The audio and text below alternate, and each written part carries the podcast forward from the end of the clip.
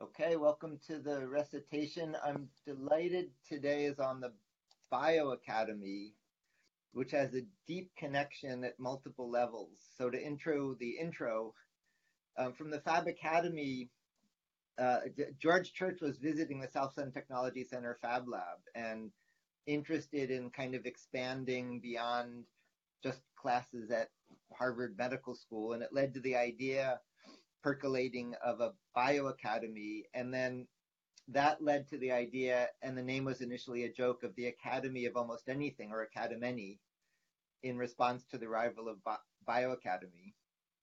And so that was the first class to spin off from Fab Academy, and it's deeply connected at one level with the recursion of Fab Labs making bio labs, and then at a much more fundamental level as biofabrication is digital fabrication at molecular scales, and eventually they're they're um, joining.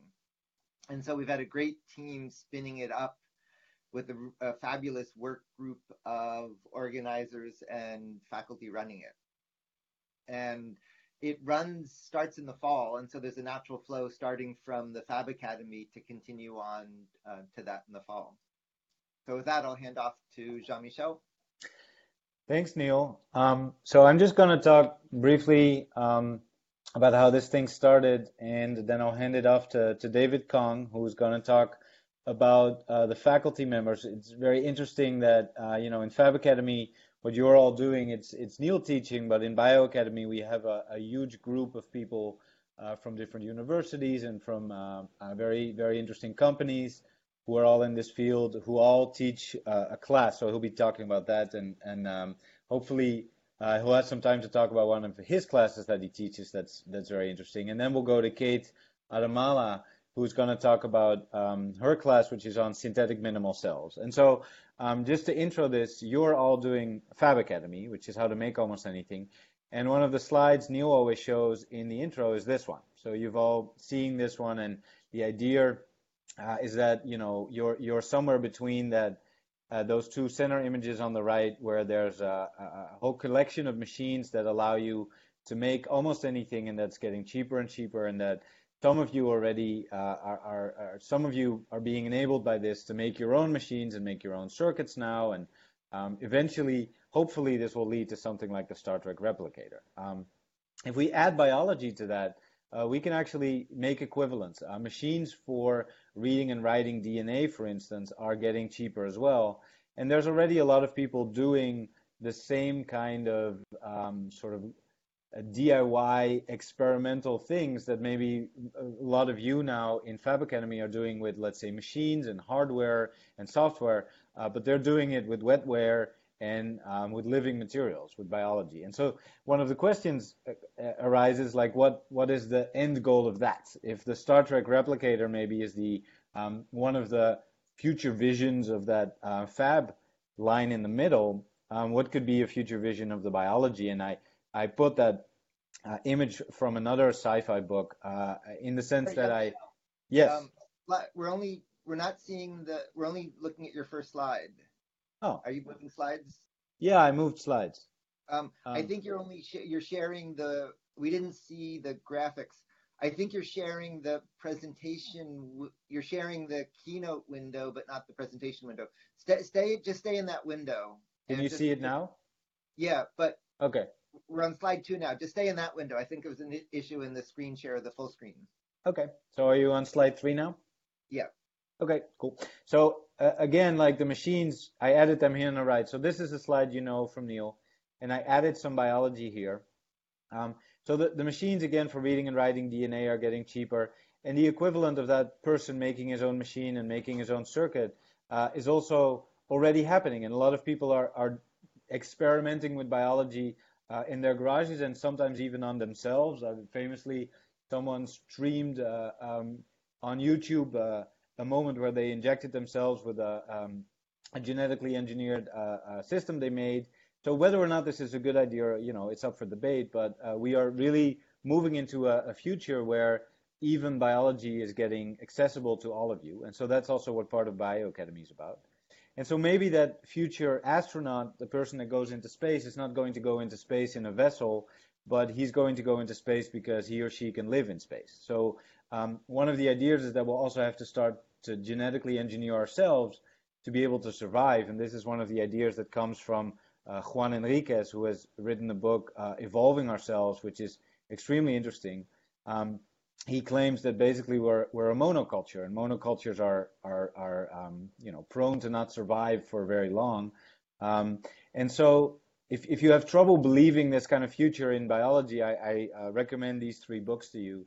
Um, and the middle one, Regenesis, is um, written mainly by George Church. And so George Church is sort of the uh, the brain behind the Bioacademy, and he really uh, works very closely with David and uh, and with me in, in trying to make that curriculum.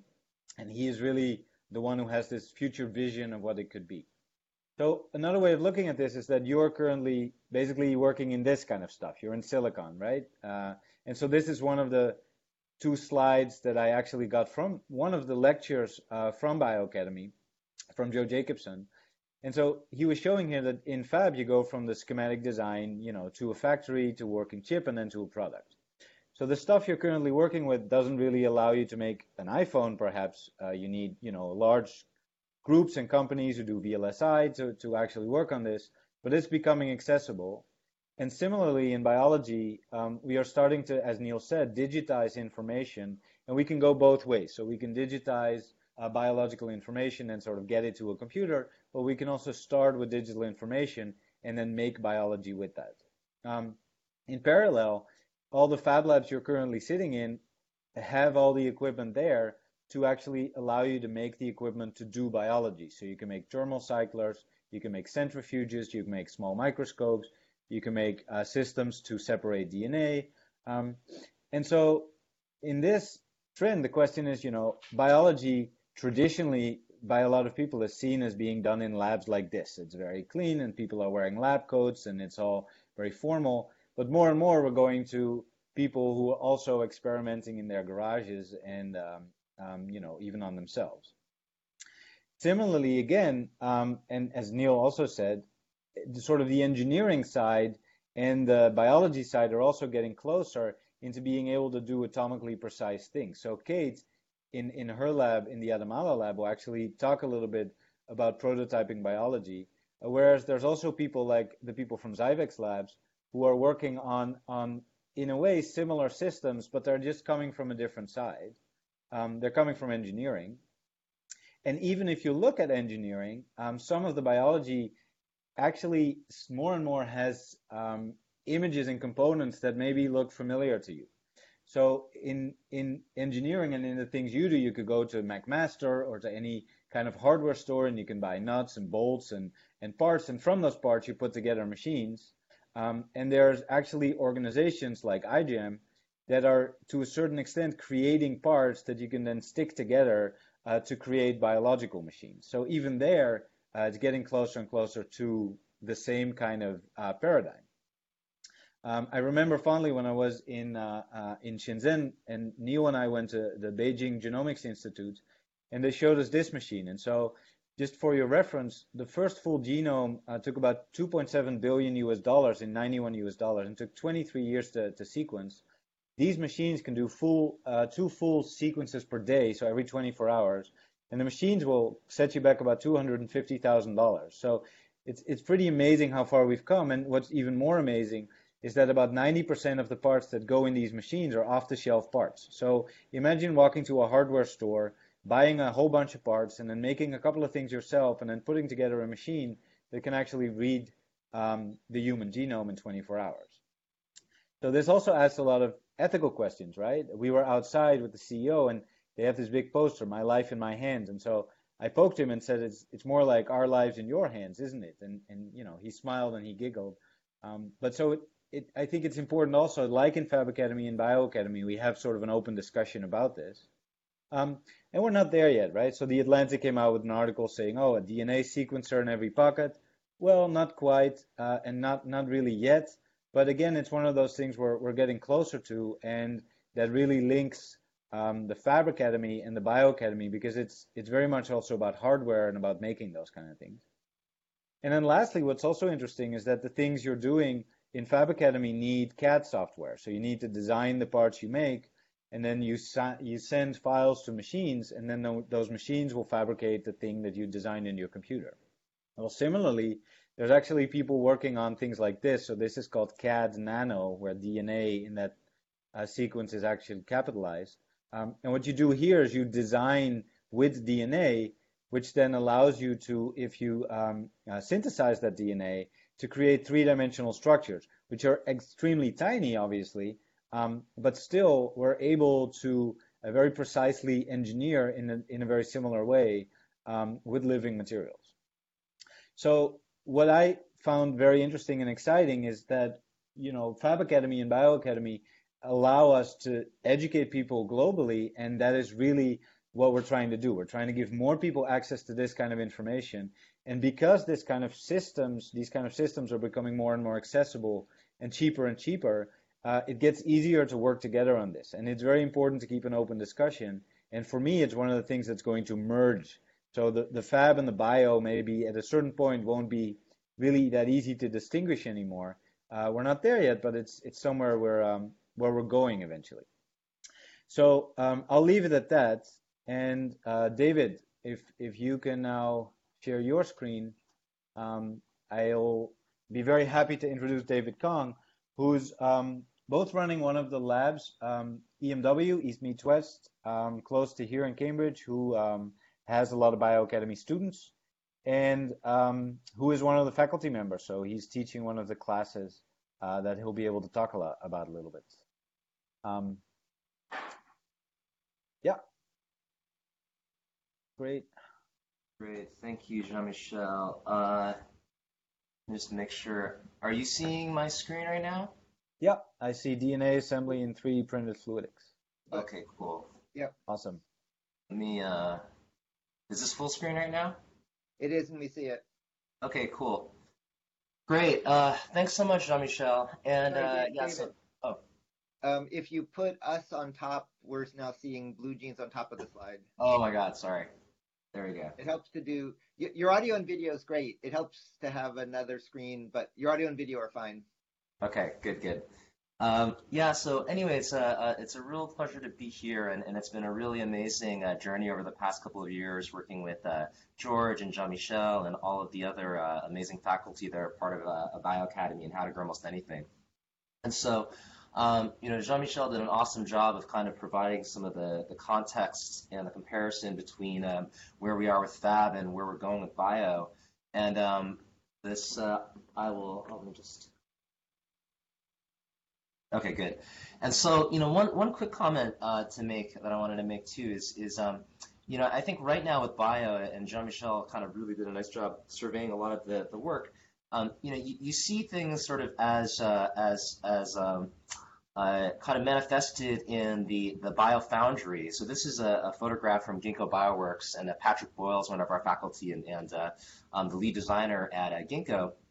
And so, you know, one, one comment I want to just just uh, kind of make to contextualize some of where we are, um, you know, with with bio, in, in many ways, uh, we are still in this sort of mainframe era, although it's rapidly transitioning through a lot of the technology that we explore through the class into something more distributed, into something more accessible. And and you know, one, you know, this is a, a slide from from Patrick. Um, you know, this is uh, you know kind of showing some of the early uh, flying machines. And um, you know, there's a real significant period of, of, experimentation, a lot of trial and error to try to understand kind of the fundamental principles behind, uh, you know, how how uh, flying machines ultimately would work. And you know, now you can really just you know directly design and uh, manufacture a plane that will literally fly out of the aircraft via the, the the kind of facility that it was built in and manufactured in. And in bio, you know, it's still early, right? So, in, and in a way, it's it's a really exciting opportunity as well. You know, with bio, we still have a lot to uh, unravel in terms of the first principles between uh, behind you know how you actually design and, and uh, make and engineer living matter, which is uh, you know a really incredible incredible challenge. And so. Um, and so, you know, as Jean-Michel mentioned, right, uh, we're kind of shifting from uh, bio appearing in places, you know, like corporations and academic institutions um, to places like garages, right? So this is a, a, a, an image from a Nature from a, a, number of years ago, right around the start of this this kind of global movement around do-it-yourself or do-it-together uh, biology. And so this is Rob Carlson, who's one of the, the folks that analyzes a lot of the, uh, the economic trends in biotech and uh, showing his own personal garage lab. So he's here with his, you know, autoclave and his PCR machine and his, uh, you know, he's got his broom and his, uh, you know, laundry machine all, all together in the same the same uh, lab. But you know, the question is, you know, he proposes is, uh, you know, the era of garage biology is upon us. Do you want to participate? And it's interesting, you know, a lot of folks that are in, you know, Silicon Valley, for example, are really excited about about this idea of distributed biotech. You know, they look at successes of, uh, you know, other things that have been made in garages and say, hey, you know, this is a pretty exciting for what we can imagine for the future of bio. Um, and just to give you a sense of, you know, kind of where we are, even even with MIT, uh, you know, this is a, a, photograph I took of Joi Ito, who's my boss at the Media Lab, and we were trying to do, uh, you know, get Joi excited about about uh, bio and um, you know he was really excited to do some some experimentation. And what happened was we actually couldn't find a lab at MIT that would allow Joey to come and do experiments. And you know if you kind of put yourself in, in a you know the shoes of a of a of a uh, professor running a lab at MIT, you might think, okay, well, you know, why am I going to let this guy who's never, you know, done any pipetting before or never done any work with cells, you know, into my lab? And it turned out we, we couldn't find a laboratory to let Joi do some really basic, you know, kind of genetic engineering techniques. So we ended up going to his house and doing it in his kitchen. And so it's a commentary one, one on the kind of accessible nature of bio, and two, uh, you know, the fact that MIT is has been behind in the game in establishing a community biolab, and uh, fortunately that's changing. Um, so in many ways, you all uh, in, in uh, Fab Academy and, and for Bio Academy are, are, ahead of the game of even places like MIT. And so, so now, um, you know, part of what's happening around the world is the emergence of these really wonderful spaces. Um, you know, GenSpace in uh, Brooklyn, and I'm curious, uh, you know, if any of you have visited one of these community labs. Uh, but GenSpace in Brooklyn, uh, BioCurious in Sunnyvale, these were some labs that were set up around 2009 and 2010. And globally, this was happening right around the same time as well. So Hacteria was doing a lot of stuff in Asia and Europe. Um, and then throughout Europe, were starting to see some of these laboratories. And increasingly now, um, they're starting to emerge, you know, much like I think the, what's happening with the, um, the Fab Lab uh, uh, network itself, you know, into some really amazing places. You know, we're seeing, uh, you know, public libraries in San Diego opening up their own uh, uh, biotech laboratories. Um, you know, there's mobile labs on, on buses.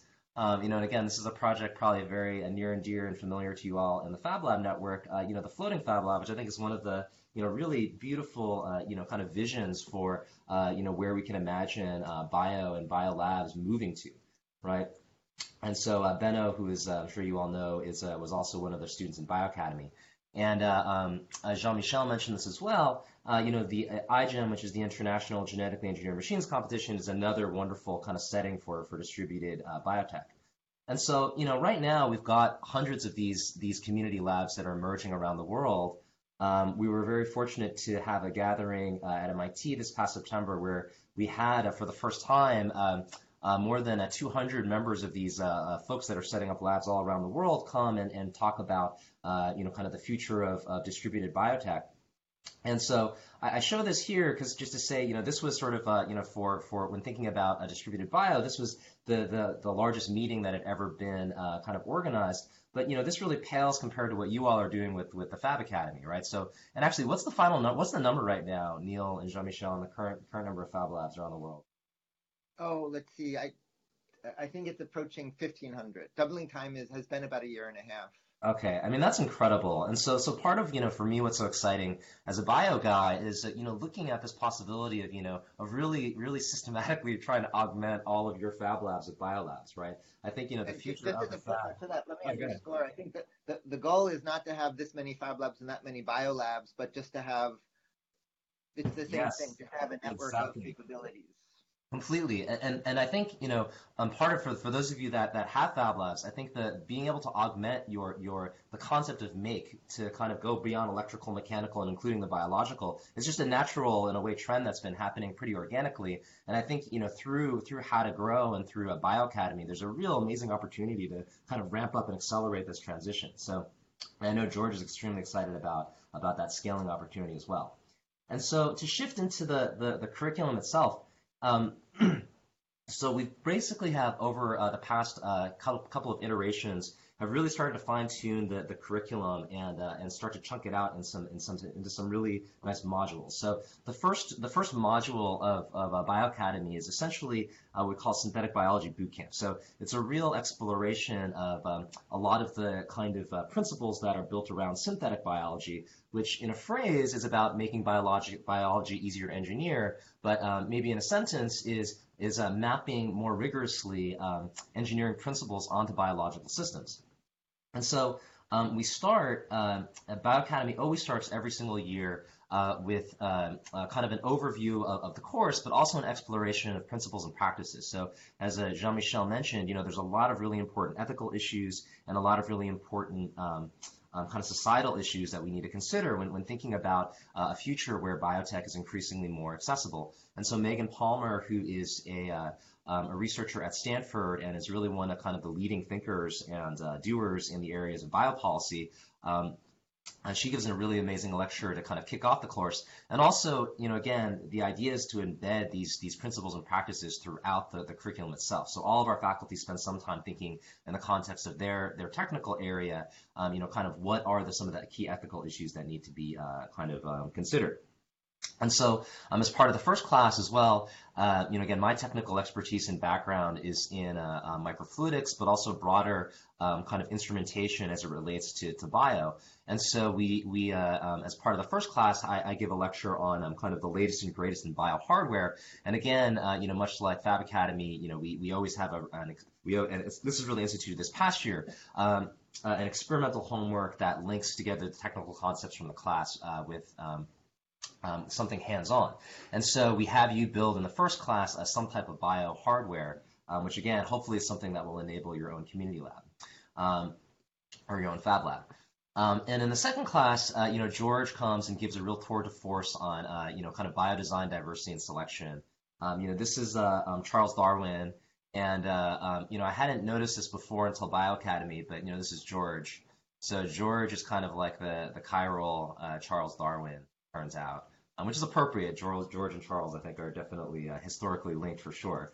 Um, Can you explain so, the gesture? I've never understood what it's showing. you know, you know what? I think somebody photoshopped this first one of Charles Darwin. This is this is not Charles Darwin's actual hand, and then I just had George take a picture with it. But this is sort of just like hi. I, I don't even think. I was never sure if that was photoshopped or just.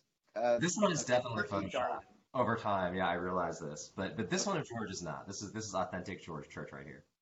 Uh, and so, um, uh, you know, after George kind of lays down the fundamentals of, of, uh, of biodesign and, uh, you know, a lot of the basics of the course, and again, as part of the homework here, we do a lot of really fundamental molecular biology. So you learn about gel electrophoresis, polymerase chain reactions, some, some really fundamental kind of core, uh, um, uh, you know, skills that you need to do bio.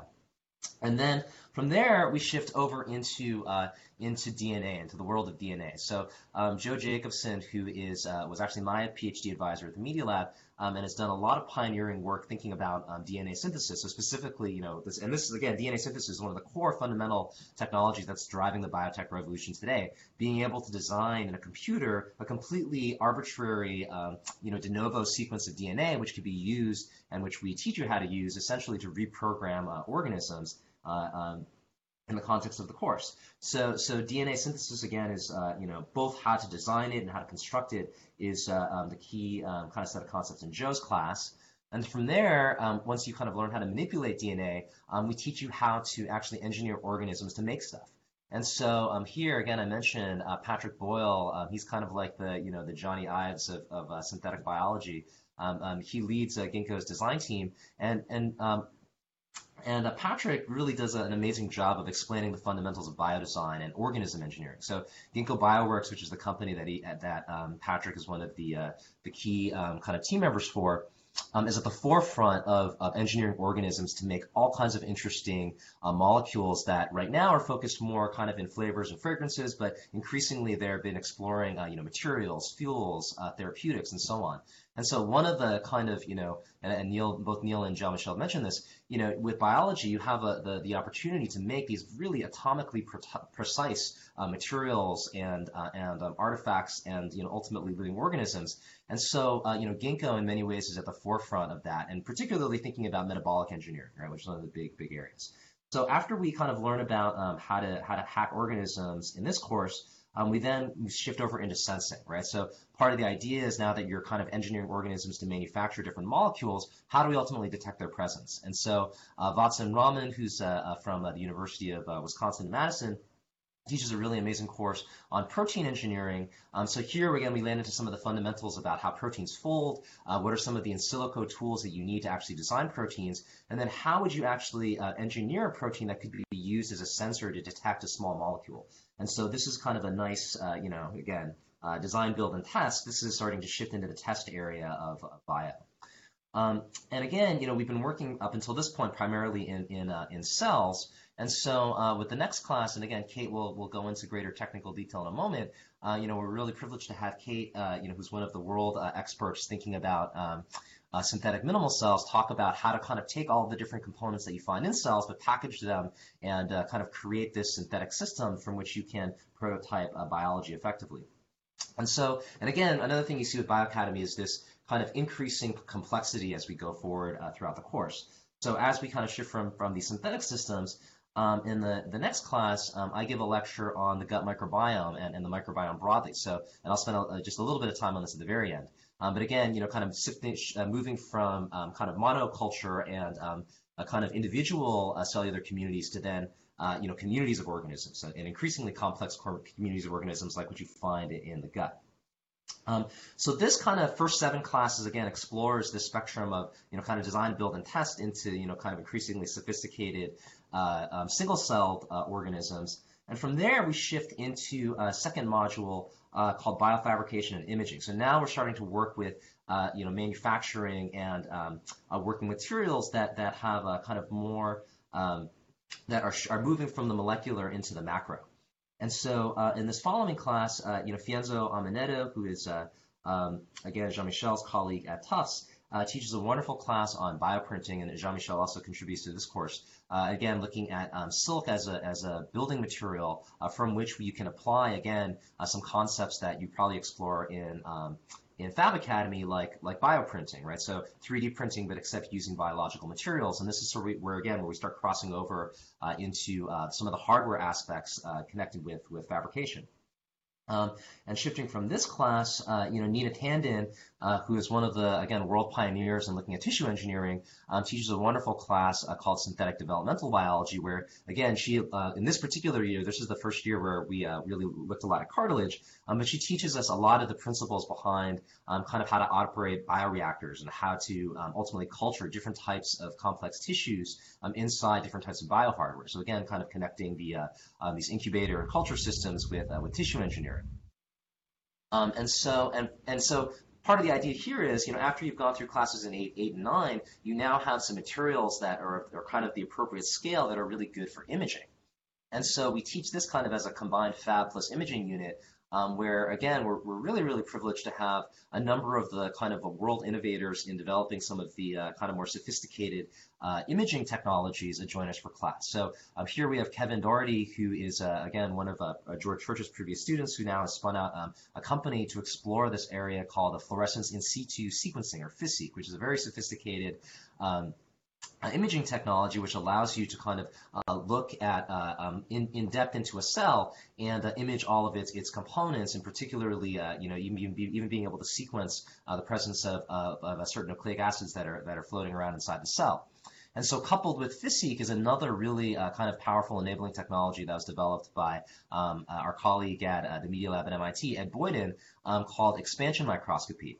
Uh, some of you may have heard about it, but it's a, it's a really wonderful technique that it's a very simple idea, but the idea is, you know, you know, we have a kind of a diffraction and imaging limit in, in optics. So instead of trying to get the optics better, uh, you know, why don't we just expand the sample? And so Ed has uh, developed some really, really nice technology that enables uh, even uh, kind of community laboratories and those without too much resource to actually uh, kind of expand different types of uh, samples that you can image them. Uh, and, and, again, you know, one of the one of the things that we explored this year was using tools like the Foldscope, which again is a is a, is a really a, a wonderful tool that was developed by you know one of our colleagues, Manu Prakash from the from the Media Lab and now at Stanford.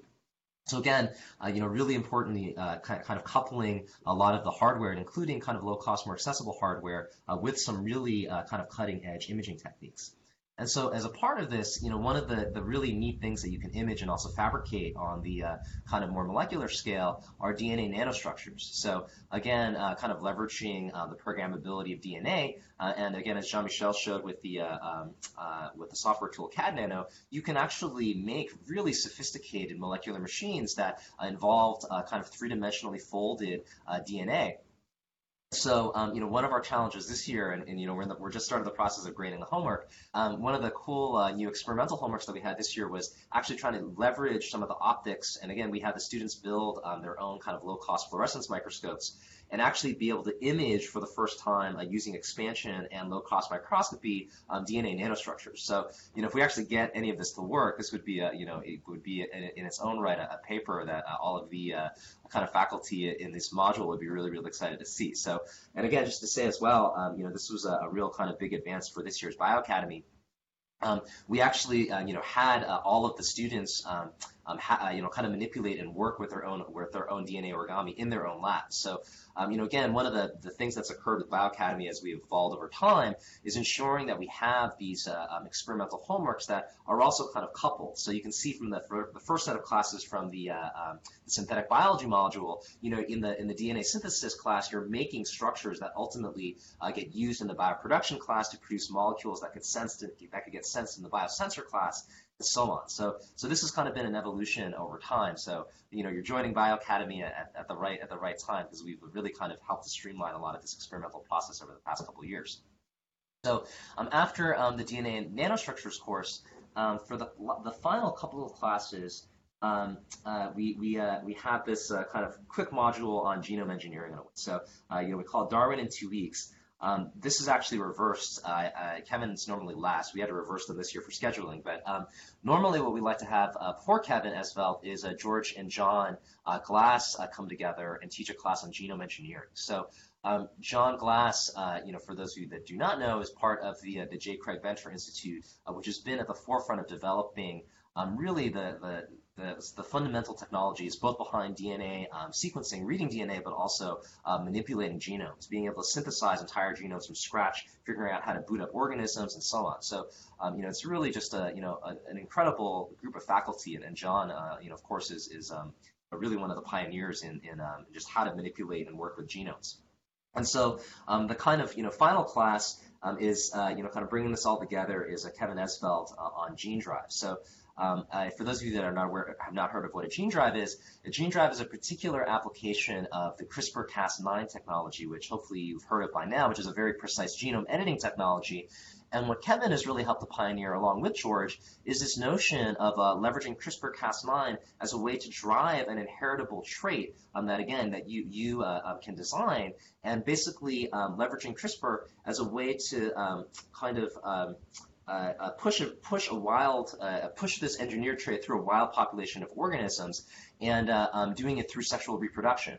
And so this is a, a gene drive which has applications, uh, you know, really that that are kind of at the, the frontier of imagining how you could even engineer a whole ecosystem, right? And so Kevin um, is, is, is and, and, this particular class, I think, is a really nice intersection between um, both the, uh, the biology, so, you know, again, learning about uh, this really amazing application of CRISPR, but then thinking about the societal impacts and the, the ramifications of it, right? Um, which, again, I think is a, is a really key part and something that I'm, I'm really excited about as we kind of enable more, more fab labs to have a bio capability um, you know, it's an important, uh, you know, discussion that we need to be kind of having in a really rigorous uh, way. And, and, Kevin does a really remarkable job of helping to kind of shape and uh, uh lead this this discourse as well.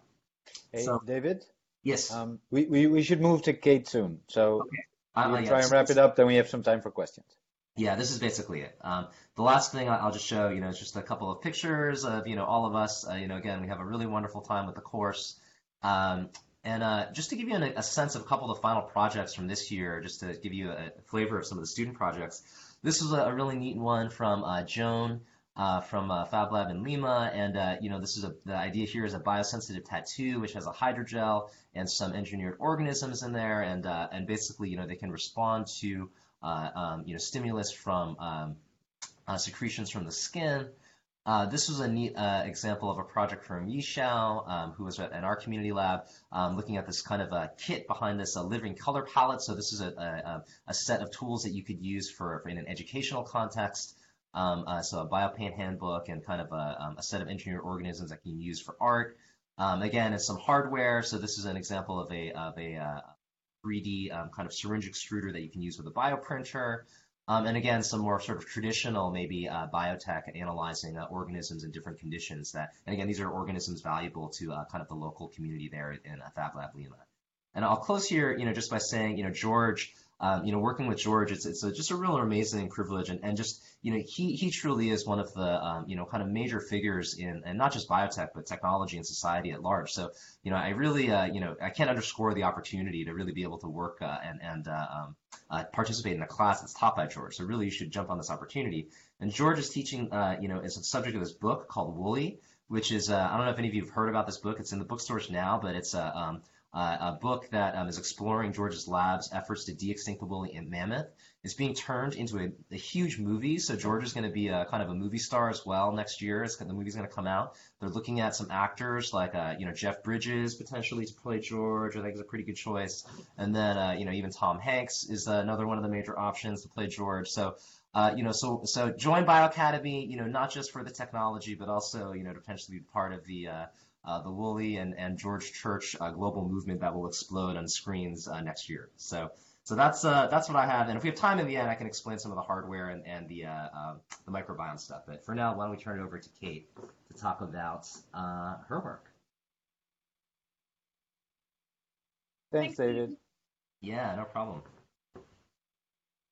I'll try to share my screen.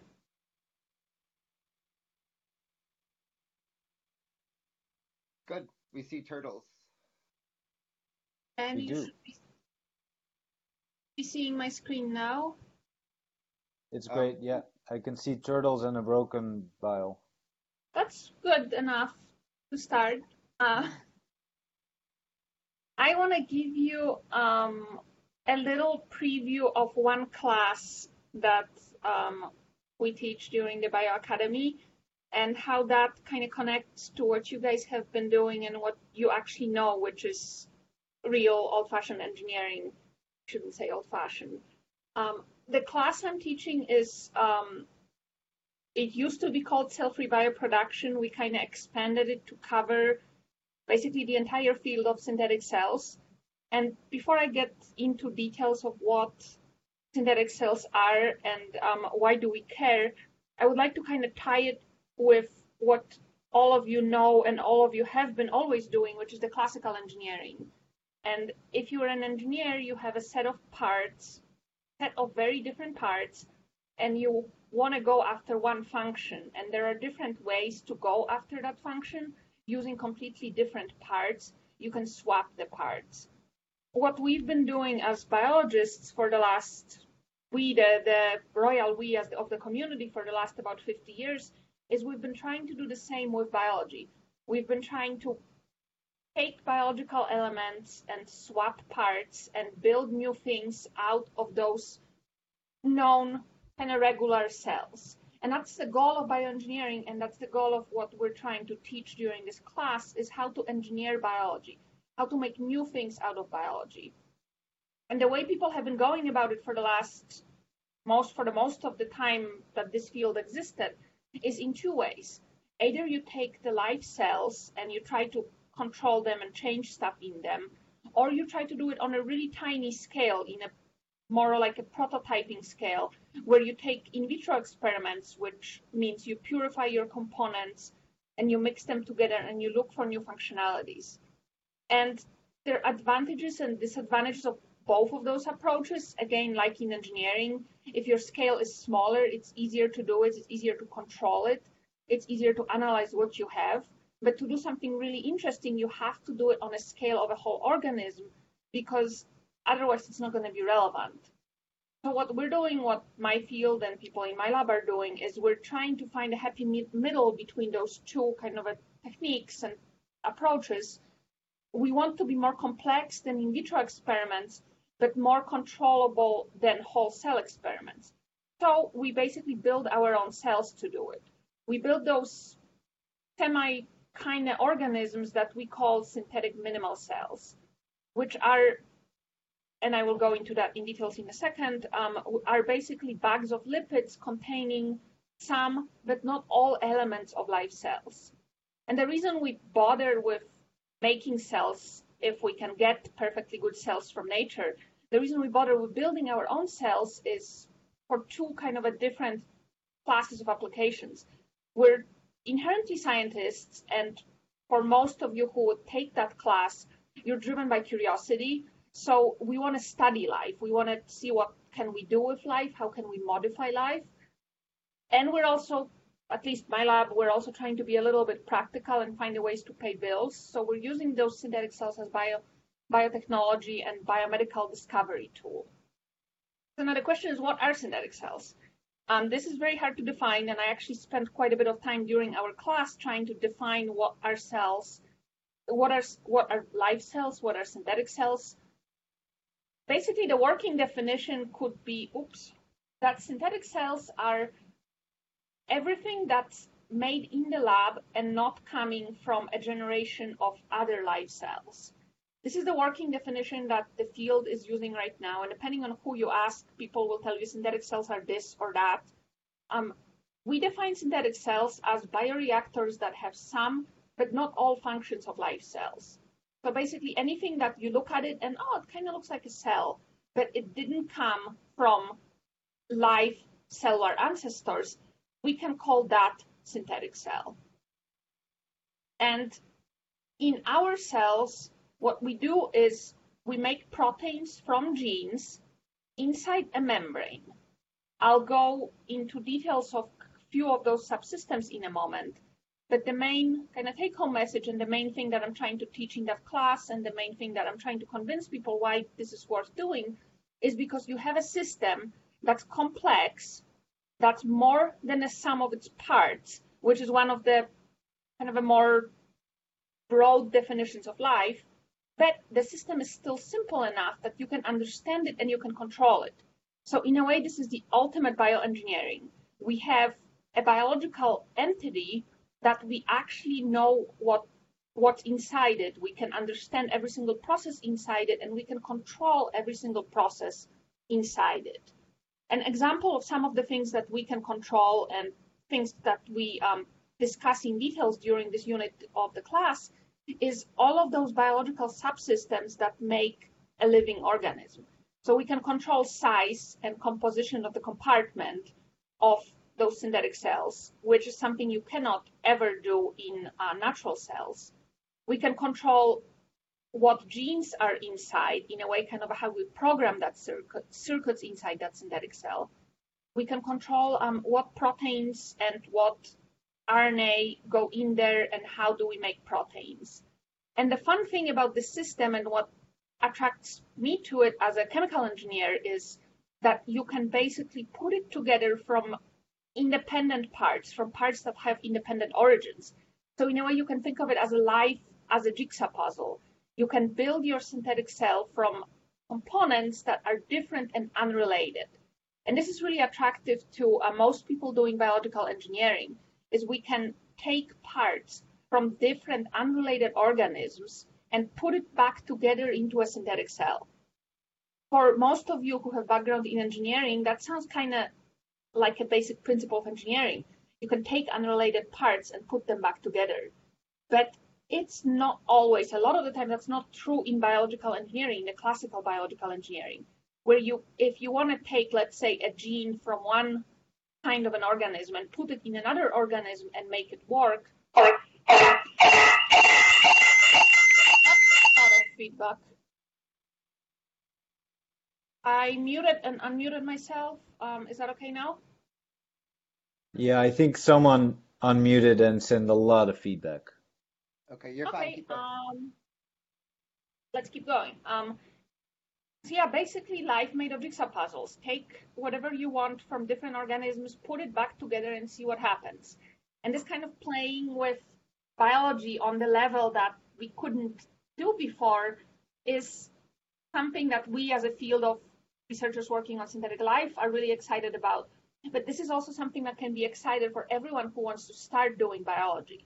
Um, in a second, I'll show you why this is especially well suited for community biolabs and for people doing um, their own kind of genetic engineering, getting started to do it.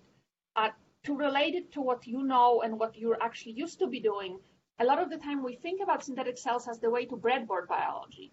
You can take parts that have no business belonging together, put them together, and see what happens. And this see what happens element is something that natural biological engineers have a lot of trouble with and another kind of a shortcut that our technology helps solving. If you do any biological engineering, you're working with live cells, and the thing about live cells is that they're they're very different. Every cell is just a little bit different. So when you read any signal from live cells, it ends up being super noisy. And if you have a background in engineering or if you just want to see your results clearly, no matter what your background is and what you're trying to achieve, this can be super annoying because you're looking at all of those live cells and each of them gives you just a tiny little bit different signal, so it's super noisy at the end. With synthetic cells, because they're all identical, we consider them an ensemble. So all synthetic cells that we make in one experiment will end up being identical. So you can measure signal from your experiment with very little background. And that comes really handy when you actually want to measure something, when you want to do your experiment and measure a change. Working with synthetic cells, the change coming from your experiment, expression of a protein or detection of a certain signal, is much clearer than if you do it in live cells. And um, just to give you an example, uh, we always have this, those experimental homeworks that David showed a um, few examples of um, at the end of his talk. One of the homeworks, I think, last year or a year before, was people build um, a sensor based on cell-free protein expression in synthetic cells and compare the efficiency of that sensor for, for a small molecule with sensors from live cells. So basically, they've done what I'm showing here on this slide. They had a change measured in an experiment, and it was much clearer to see that if you were using a synthetic cell system. The things that we put together to make a synthetic cell. That's kind of a biggest part of the course is to show you what goes in there. And at the point when this class happens, you've already went through the earlier classes explaining what, how genes get expressed, what's protein synthesis, what are ribosomes, and how do you build your own genetic circuits. So what we do is we tell you to forget what you um, learned in those first few classes and imagine doing all of that without a live cell. So we're using this system called cell-free protein expression, which is basically making proteins using components that are purified from live cells.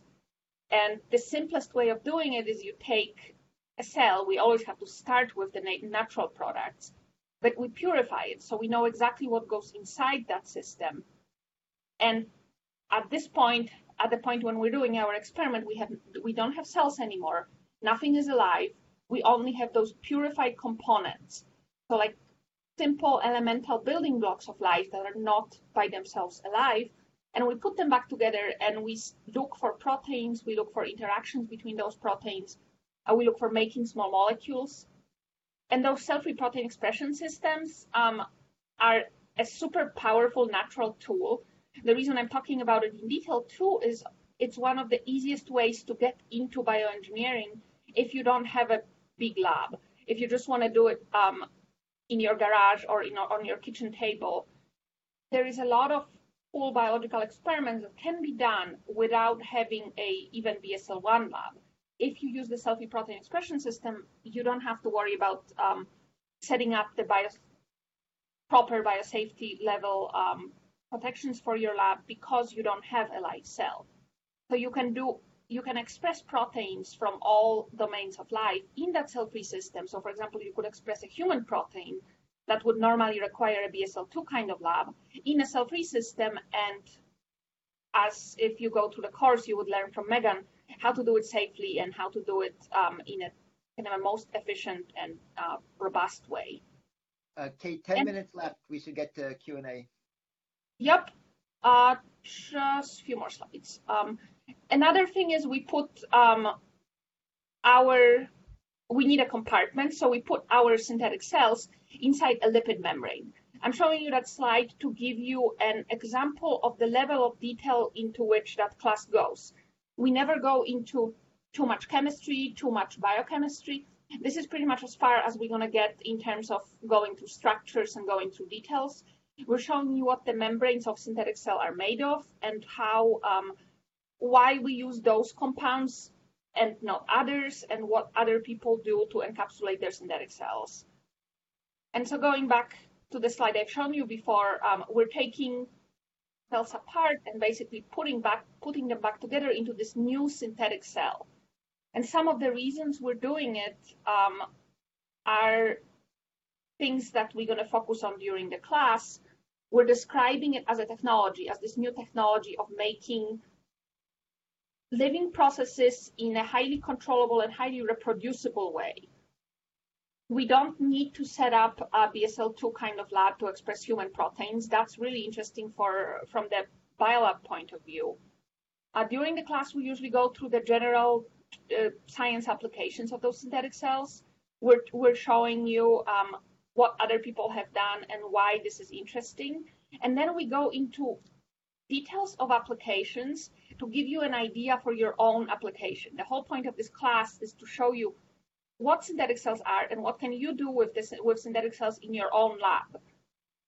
And what, whatever, however complex that lab is, however well set up, if you just started doing um, do-it-yourself bio experiments, or maybe if you have a really well set up community lab, there's kind of different levels of complexity of synthetic cell experiments that you can do.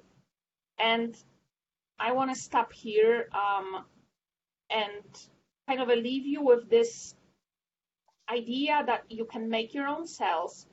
Most of the time, they're not going to be alive, but you've made them.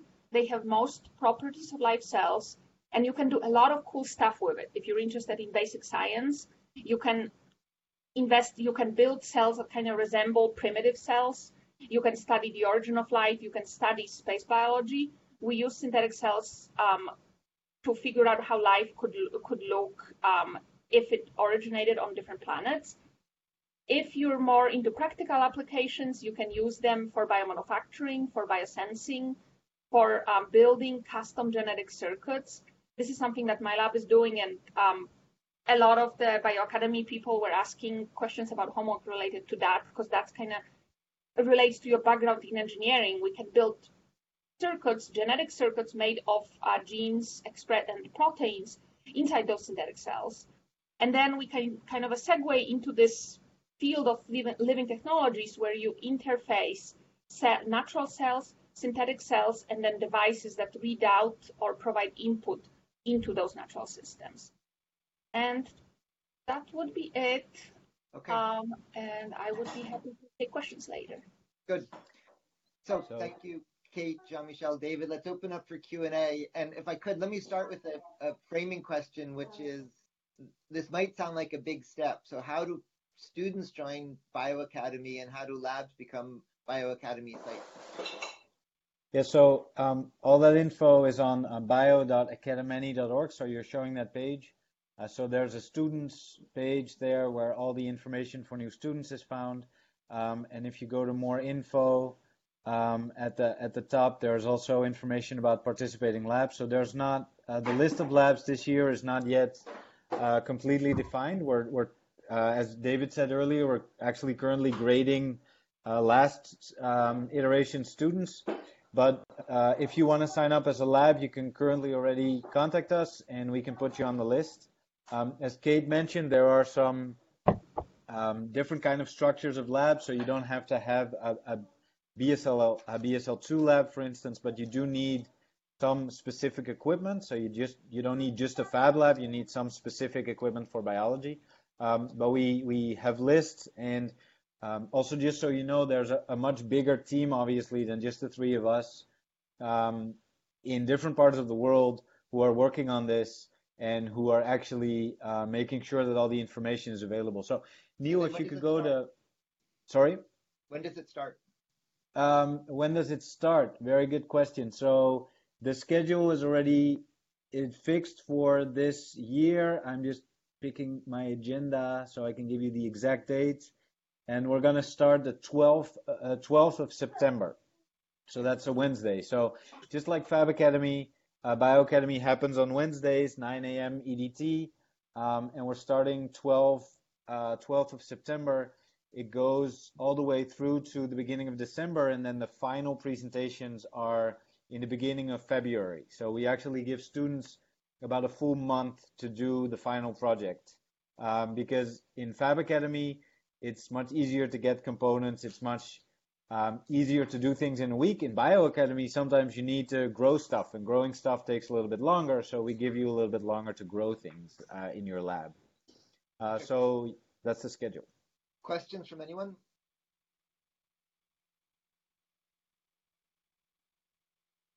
Uh, hey, this is Greg at the Dassault Fab Lab in uh, Waltham. Go ahead. Um, I'm wondering if you guys have given any thought to risk management uh, as it relates to bioengineering, like either accidental uh, synthetic biology that gets out of control, like uh, thinking about the breadboard and put components together and then see what happens. What if something happens bad? Um, or um, I'm all about democratizing access to this stuff, but um, what about uh, malicious actors, uh, you know, taking the course and learning how to do things that could potentially be harmful to a lot of people? So, So- maybe I can. Oh, David, yeah, go ahead. So there, there are a couple of uh, layers to that. So, you know, one I think is, um, you know, again, basically everything we're teaching you in this class, and also essentially, you know, what you would find in, in any one of these community labs, um, the the stuff that we're doing is incredibly safe. It's, um, you know, as Jean-Michel and um, and Kate have mentioned, um, there's something called uh, biosafety levels, which are are defined actually by NIH, which is the National Institutes of Health in the Health in the U.S.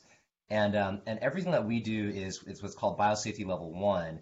And so this is coming. This is a quote from Sam Lipson, who's the uh, the director of the uh, Cambridge um, uh, Health Department. So he manages all of biotech in Cambridge, Massachusetts, which is one of the biggest you know kind of biotech hubs in the world. Um, and his quote talking about some of the work that we do in our community lab is, you know, the stuff that you kitchen biology is basically more dangerous. Like the, the literally the raw meat that you bring home from the kitchen has more pathogens in it than the stuff you would work with in the context of our class, which is, you know, again, the most sophisticated stuff. You know, the you know, again, we have a class where we do some stuff with cartilage, which is pretty cool. But again, almost everything you're doing is working with, um, you know, yeast, bacteria. Um, um, other kind of very common strains of single cell organisms. So, so the safety level is, you know, it's very safe.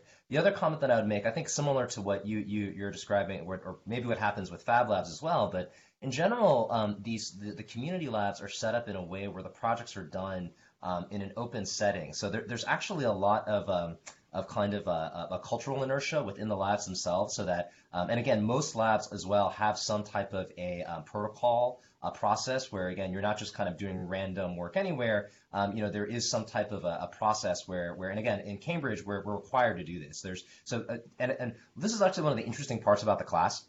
In many ways, the class is, is at the forefront of kind of helping to shape how some of this this work gets regulated because there, the regulations are very different where we are in, throughout the world. So one thing that Megan has done a really awesome job of, and again, Megan also heads the uh, principle and practices at, at iGEM, which is the biggest distributed educational kind of network around synthetic biology. And we basically are kind of tracking the global regulations around safety for all of the stuff that gets done. And part of you know what we're doing in a way too is, is setting trying to set an example. So that's a big thing that we really focus on because you know even if you had all of the best, uh, you know, kind of uh, law enforcement or whatever, so much of this comes from the culture of how we set up our labs, how we do safety, how we think about this work, so that you know we're really kind of doing it in as a responsible and ethical way as possible. And we try to build that into the course the best that we can. And, and as many of you know, there's the, the Fab Charter. And so the Fab Charter explains like what can you do in a Fab Lab and how should you do it. And it really creates, I think, this open discussion that we all keep talking about things instead of doing it sort of in secrecy.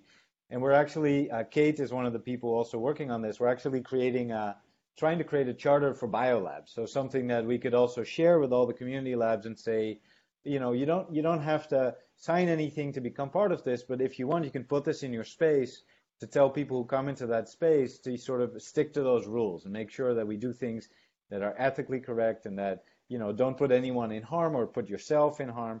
Um, and so instead of making it sort of secret, you know, uh, doing things in, behind closed doors, we're actually trying to open it globally so we all talk together.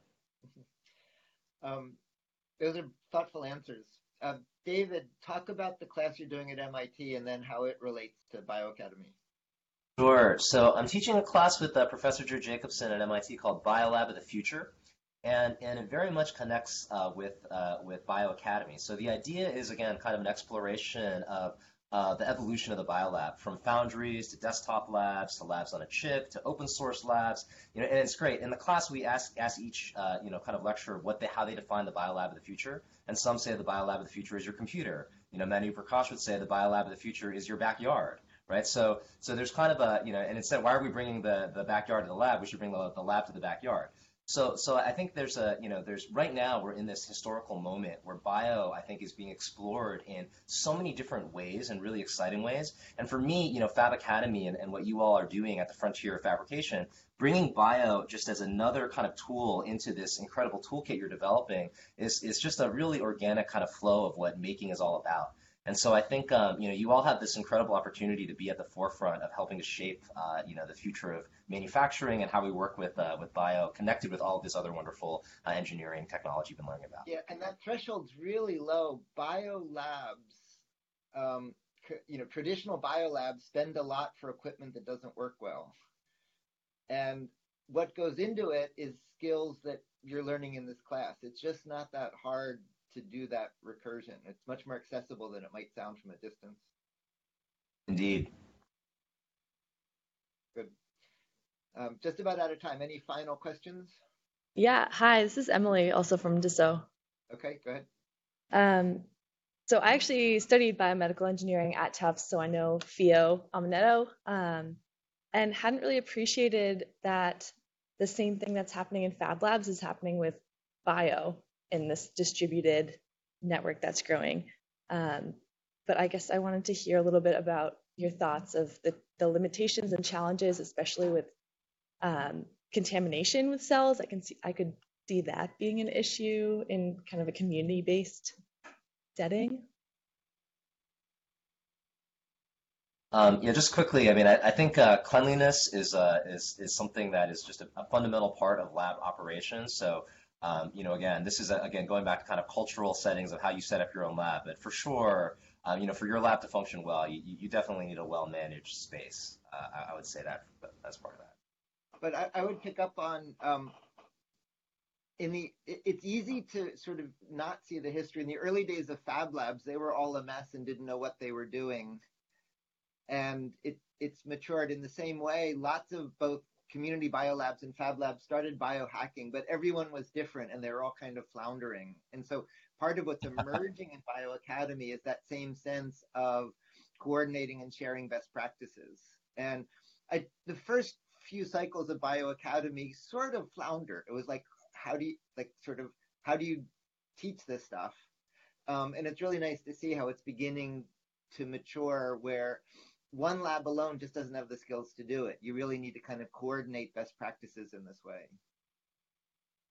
And, and I think beginning is the right word there. Um, Bi- Bi- Bioacademy is still, let's say, less structured maybe than Fab Academy is, but that's good because it's still being shaped, and it shouldn't be shaped just by like one university or one person. It should be shaped by this global collection of people because, as David very correctly noted, like you know, the regulations in Japan and in um, India and here in the US are, are very different. And so instead of all being in our own space, it's very interesting to try and work together and make it clear to everyone and eventually via people like Megan, also, um, you know, people in government, people who make the rules, uh, to, to help everyone understand what the potential dangers are, but also what the potential benefits are of working on these things in a more open manner. And that's, also, I think, what's part of Bioacademy. Yeah, in Fab Academy, if something works nine out of 10 times, it's a disaster and I have to find what's wrong. In Bio Academy, if something works one out of 10 times, it's a great success.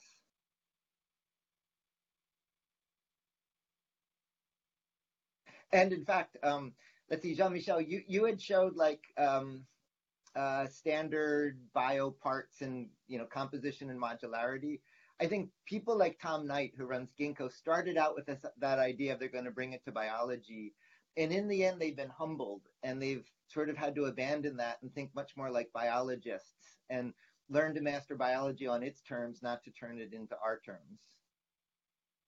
Yeah, and I think I think both biology biology can learn some things from engineering, but engineering should also learn a lot from biology.